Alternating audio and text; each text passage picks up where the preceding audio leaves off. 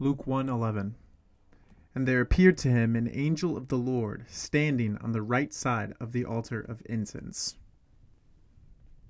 So here we have Zechariah in the temple, offering prayer to God, offering incense to God. Uh, the people are outside praying as well. And then, boom, an angel of the Lord appears to him, standing on the right side of, of where he is praying. And so what exactly is going on here? We're going to see Zechariah's response in verse twelve and then the message of the angel in, the, in verses thirteen to seventeen.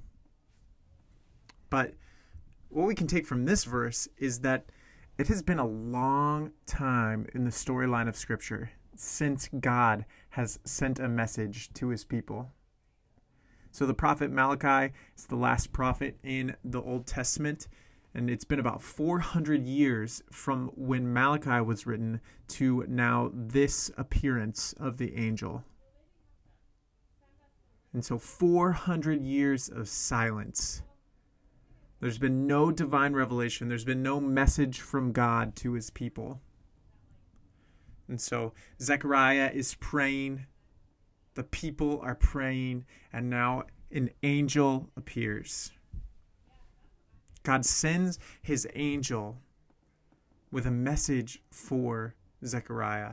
And interestingly enough, the message is that this son of yours, this son that is going to be born to you, is going to be the one that prepares the way.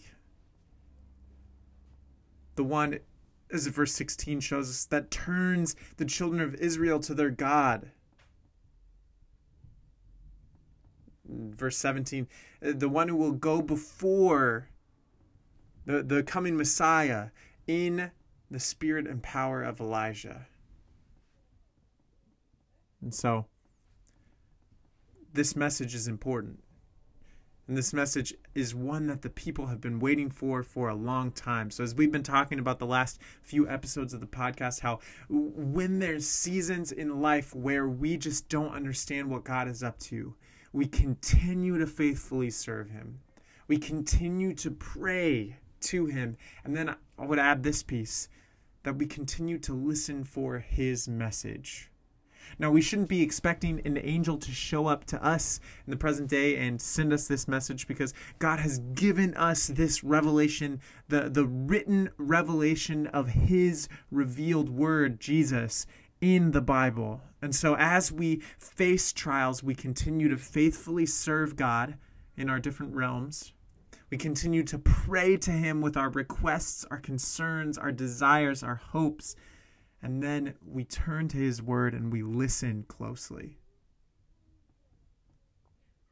So what what is the message that we need from God today? What what do we need an angel to show up and tell us? We have the complete revelation of God in the Scriptures. So we don't need an angel to come give us a special revelation that we haven't heard yet.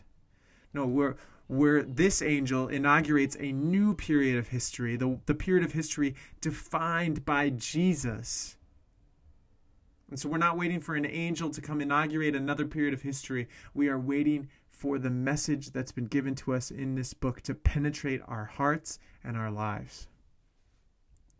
And so as we look forward to the final stage of history, the one that is revealed to us in the book of Revelation, where Christ will return and reign and uh, bring the new heavens and the new earth forever. As we await that period, when we go through trials in our life, we do those three things. We continue to faithfully serve God. We continue to bring our requests to him in prayer. And then we continue to listen for his message through his word. And that's what we can take away from verse eleven here, that uh, that when there was silence, God spoke through his angel. And so when there's silence in our life, God speaks through the word that he has so graciously given us. And so, God, I pray that in whatever circumstances we're facing in this moment, you would help us to listen for your message. You've given us this book, and it has a word, a helpful word, one that is useful and making us wise for salvation, one that can help us through our lives. You've given us this word, and in this word is revealed to us the Word, Jesus Christ. And so I pray that we would listen for your message and that we would fix our eyes on Christ. And it's in his name we pray. Amen.